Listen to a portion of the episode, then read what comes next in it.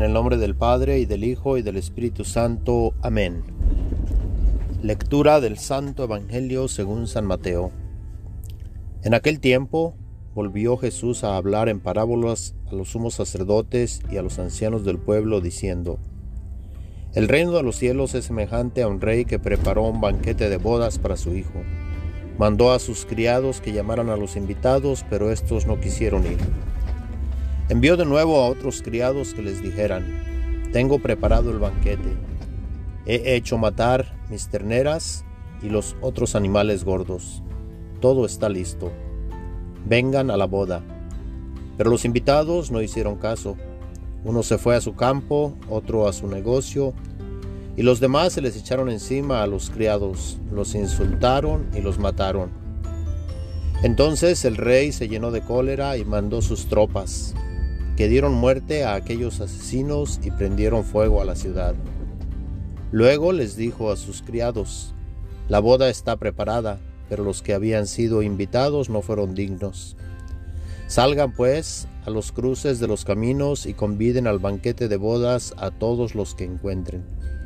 Los criados salieron a los caminos y reunieron a todos los que encontraron, malos y buenos, y la sala del banquete se llenó de convidados. Cuando el rey entró a saludar a los convidados, vio entre ellos a un hombre que no iba vestido con traje de fiesta y le preguntó, Amigo, ¿cómo has entrado aquí sin traje de fiesta? Aquel hombre se quedó callado. Entonces el rey dijo a los criados, Átenlo de pies y manos y arrójenlo fuera, a las tinieblas. Allí será el llanto y la desesperación porque muchos, muchos son los llamados y pocos los escogidos. Palabra del Señor. Gloria a ti, Señor Jesús. Estamos en el domingo 28 del tiempo ordinario. En este día se nos habla acerca de un banquete que Dios prepara y nos hace la invitación a todos a venir a participar de este banquete. Jesús sigue hablando en parábolas. En esta ocasión se dirige a los maestros de la ley, a los dirigentes, a los sumos sacerdotes y les dice esta parábola. El reino de los cielos es semejante a un rey que preparó un banquete de bodas para su hijo. Mandó a sus criados que llamaran a los invitados, pero estos no quisieron ir. Dios mismo es el rey que prepara el banquete y nos hace una invitación a todos y cada uno de nosotros para venir y participar estar presentes en este banquete, el banquete de bodas de su Hijo. Desde antes de la encarnación de Jesús, Dios Hijo se nos había anunciado y se nos anunciaba acerca de este banquete. Si miramos en el libro del Génesis, se nos habla acerca de Abraham, nuestro padre en la fe, y se nos habla acerca del sacerdote Melquisedec. Él ofreció pan y vino. Este banquete es venir y participar en la mesa del Señor en el altar en donde Dios mismo se hace presente para estar con nosotros. Y no solamente con nosotros, sino que se nos da como alimento para la vida eterna.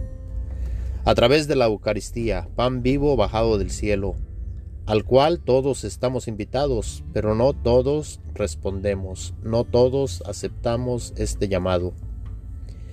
Viene pues a los suyos, al pueblo judío, pero muchos de ellos no le aceptan no aceptan esta invitación de venir y participar en el banquete preparado por Dios mismo, que es venir y recibir el pan vivo bajado del cielo. Jesús nos dice, el que coma de este pan vivirá para siempre, y el pan que yo les daré es mi carne, como alimento para la vida eterna. Como que ellos se conformaron con comer el maná en el desierto, que fue solamente una señal, pero ahora se hace presente en el Santísimo Sacramento del altar no como una señal, sino como Dios mismo.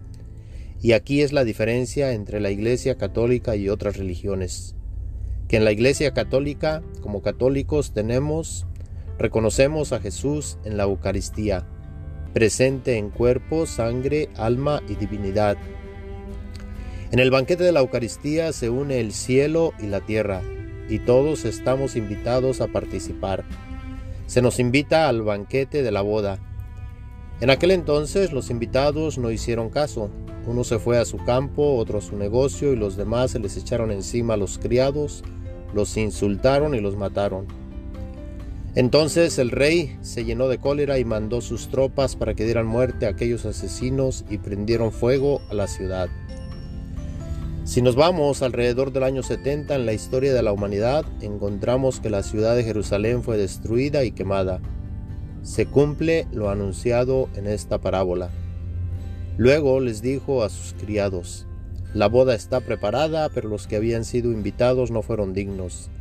Salgan pues a los cruces de los caminos y conviden al banquete de bodas a todos los que encuentren.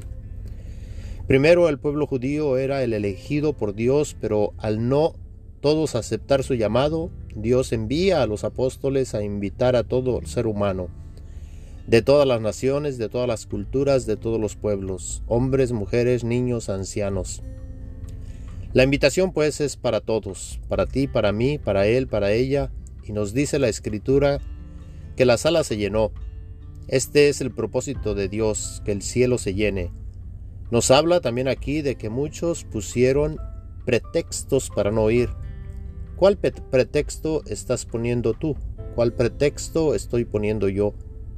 ¿Qué pretextos estamos poniendo para no venir al banquete? Para no venir a misa? Para no venir a participar de la Eucaristía, el banquete celestial donde Dios mismo se hace presente? Está listo. Cuando el rey entró a saludar a los convidados, vio entre ellos a un hombre que no iba vestido con traje de fiesta y le preguntó, Amigo, ¿cómo has entrado aquí sin traje de fiesta? Aquel hombre se quedó callado. Si Dios nos preguntara que, ¿por qué estamos aquí en esta iglesia o en la misa? ¿Cuál sería nuestra respuesta? Y la respuesta la tenemos en lo que creemos, ya que proclamamos Creo en un solo Dios, Padre Todopoderoso, Creador del cielo y de la tierra, y en Jesucristo, su único Hijo, nuestro Señor, que nació de María Virgen. Creo, creo en el Espíritu Santo, Señor y dador de vida, y en la Iglesia, que es una santa católica y apostólica. Esta es nuestra fe, es lo que creemos, y por esta razón estamos en el banquete de bodas. Esta es la respuesta que podemos dar cuando se nos pregunte que qué es lo que hacemos en el banquete de bodas. Y al proclamar esta fe estamos llamando, llamados a vivirla. Si no es esta nuestra respuesta, entonces pudiéramos escuchar lo que dijo el rey a los criados. Entonces el rey dijo a los criados, átenlo de pies y manos y arrójenlo fuera, a las tinieblas. Allí será el llanto y la desesperación, porque muchos son los llamados y pocos los escogidos. Aquí nos habla el Evangelio de que hubo alguien que no tenía las vestiduras para poder estar en el banquete de bodas. ¿Cuáles son las vestiduras? Pudiéramos preguntarnos. En el momento de nuestro bautismo, si somos adultos, estamos llamados a proclamar el credo de nuestra fe. Si somos niños y no podemos, nuestros padres se comprometen a educarnos en esta fe. Esta es la vestidura que nos permite estar en el banquete de bodas, ya que si no estamos bautizados no podemos participar de este banquete. Este pues es el traje de fiesta que recibimos en nuestro bautismo, por medio del cual Dios nos limpia del pecado original. Pero este traje estamos llamados a mantenerlo limpio para poder entrar al banquete de bodas. Si no llegamos, si nos llegamos a ensuciar en nuestro caminar, Dios mismo deja el sacramento de la reconciliación para poder nosotros limpiar nuestro ser, nuestra alma, para poder estar con Dios para toda la eternidad, ya que a eso estamos llamados, pero no forzados.